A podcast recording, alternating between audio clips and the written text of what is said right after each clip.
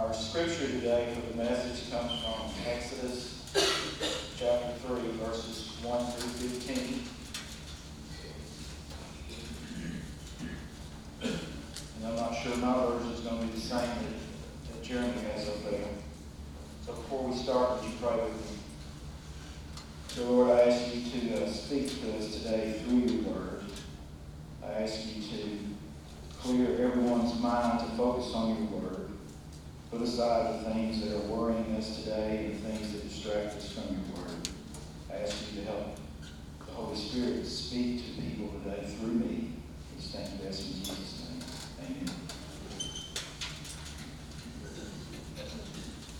Now Moses was pasturing in the back of Jer- Jethro, his father-in-law, the priest of Midian. We don't have those, Jeremy? Uh, no, we do not.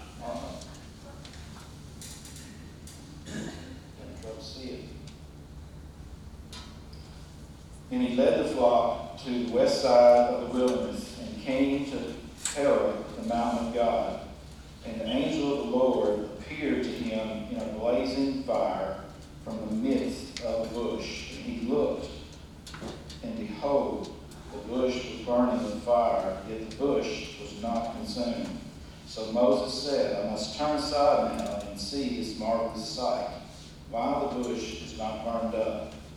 When the Lord saw that he turned aside to look, God called him to him from the midst of the bush and said, Moses, Moses. And he said, Here I am. Then he said, Do not come near here. Remove your sandals from your feet, for the place on which you are standing is holy ground. He said also, I am the God of your father, the God of Abraham, the God of Isaac, the God of Jacob. And Moses hid his face, for he was afraid to look at God. And the Lord said, I have surely seen the affliction of my people who are in Egypt, and have given heed to their cry because of their taskmasters. For I'm aware of their suffering, so I have come down to deliver them from the power of the Egyptians and to bring them up from land to a good, spacious land, a land flowing with milk and honey, to the place of the Canaanites and the Hittites and the Amorites and the Perizzites and the Hivites and the Jebusites. And now behold, the cry of the son of Israel has come to me. Furthermore, I've seen the oppression with which Egypt, the Egyptians are oppressing them.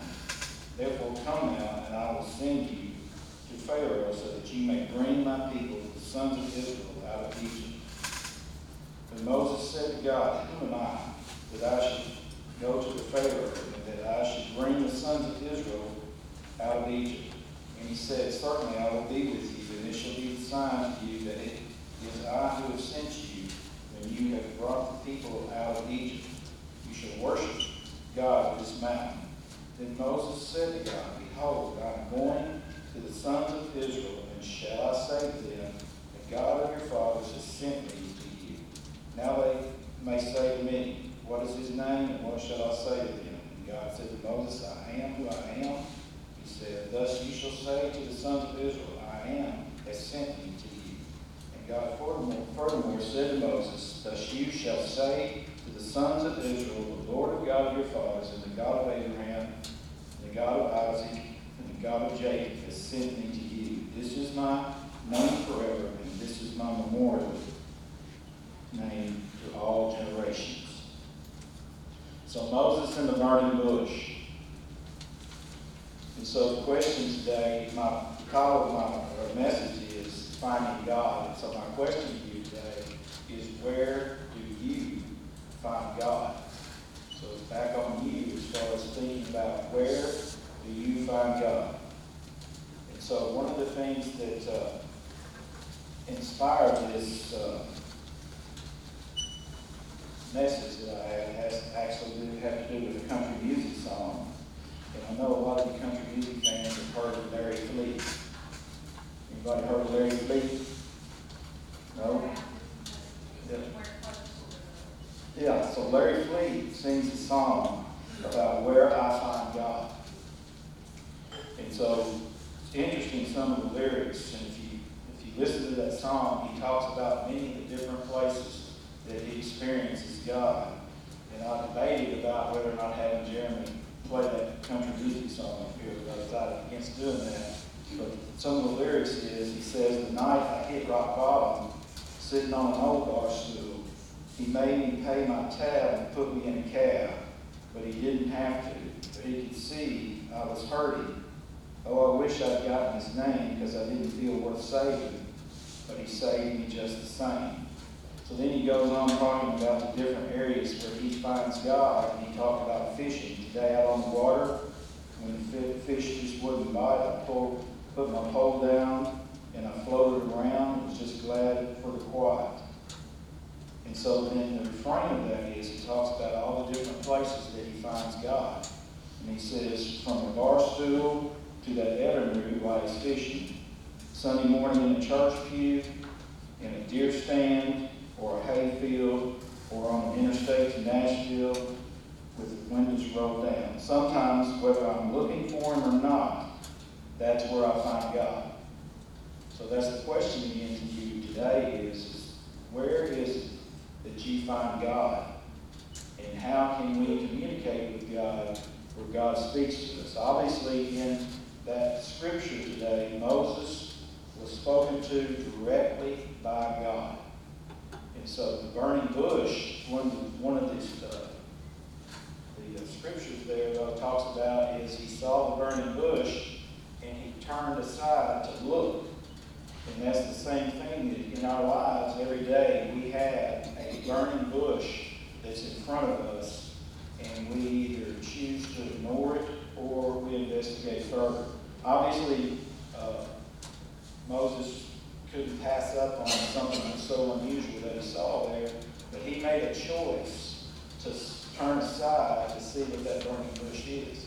And so the same thing is true when, some, when God is speaking to us in some way, we make a choice as to whether or not to hear that and take action on what it is that God is actually trying to tell us. And so one of the other things that in that scripture there is it talks about that a lot of times we have in our minds that we're not going to be spoken to by God unless we're in a church service or we're in some holy place. And Moses was out doing a regular routine on a regular day, tending his flock when God appeared to him.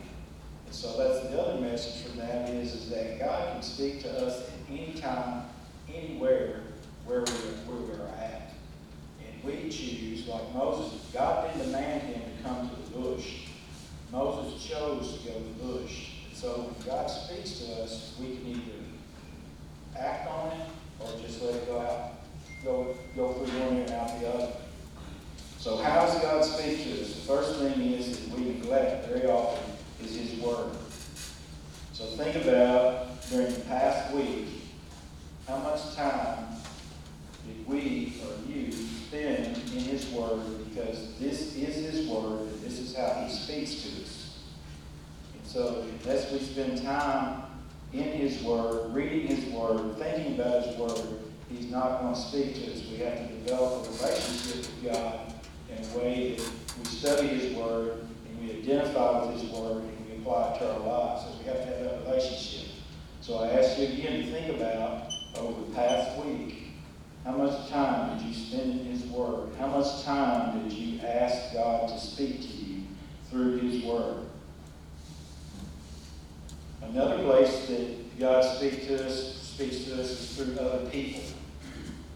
So obviously today, Brother Matt wouldn't have asked me to come and do this. God wouldn't have put on my mind to talk about Exodus there because He uses me as a conduit basically to speak to somebody. Maybe it might be just one person in this room that may contemplate something different as a result of realizing how God speaks to us. Many of you, and I've told my Sunday school class before, you remember the famous Paul Cox, who was a member of our church for many years. God spoke to me every time by spending time with Paul Cox, bringing him back and forth to the nursing home. God spoke to me through him on many different occasions. Problem was I had not be feeling sorry for myself and listening to what it was he was trying to tell me through that guy. So who in your life, you, if you encounter that you realize that God was speaking to you through their actions or their words? He does that quite often, but we can choose to ignore it or we can choose to take action on it. So, I feel guilty about this, is I feel like God speaks to me a lot of times through my grandchildren. And I feel guilty because the love that I feel for my grandchildren is so much different than the love that I felt for my own children. And it makes me feel guilty that, that so those of you that don't have grandchildren, you're going to understand someday that God's love is revealed to me through the love that my grandchildren feel for me and the love I feel for them. So imagine then, and you think about Jesus being sacrificed and the love that, of, of God for Jesus Christ and the love that God feels for us is magnified more than ever of the love we feel for our own children, for our grandchildren. So he speaks to us through those type of things. And so there's many, many, if we're not in tune to it, if we're not listening, we're going to miss the message that God's trying to tell us that he's speaking through other people. So the other way I believe he speaks through us is through events in our lives. And so that could be uh, an illness, a tragedy, a, a car wreck, or any kind of event. And so the thing we all have in common in this room that's an event that was God caused was the tornado. But God spoke differently to every person here in here in a different way about those events because some of us were not impacted at all, and some of us were really devastated as a result of that tornado. So, what was it that God was trying to tell you as an individual about the results of the tornado? And a lot of you have done some examining of yourself when that impacted you, and you had feelings that you didn't realize that you had as a result of that event. And many people have reacted differently to that event. We as a church have had many different feelings about this building and the hurt that we feel when we see that building that we once worshiped in in the state that it's in. So what is God trying to tell us as a church? What is the point that he's trying to make to us when that church gets rebuilt or what is it? And we got to look for it. We got to try to understand what it is. Again, I talked about you have to have a relationship first with God and His Word before you can ever communicate with Him.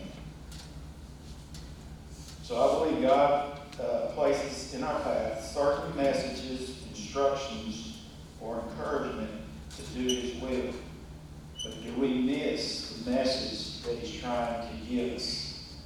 Does he miss, do we miss the message?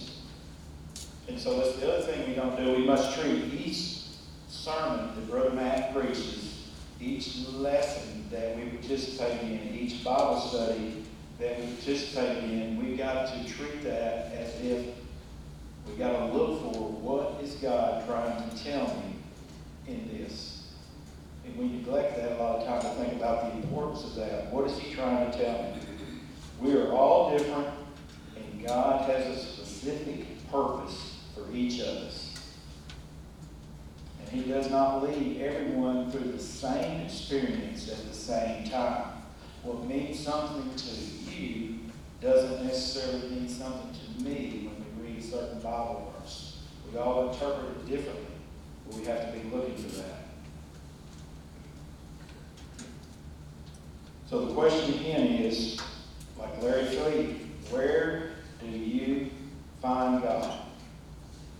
Is there, are there burning bushes out there right now that you're failing to turn to in your everyday activities? Just a normal day, a burning bush is going to be there, and you can either choose to act on it or you can choose to ignore that.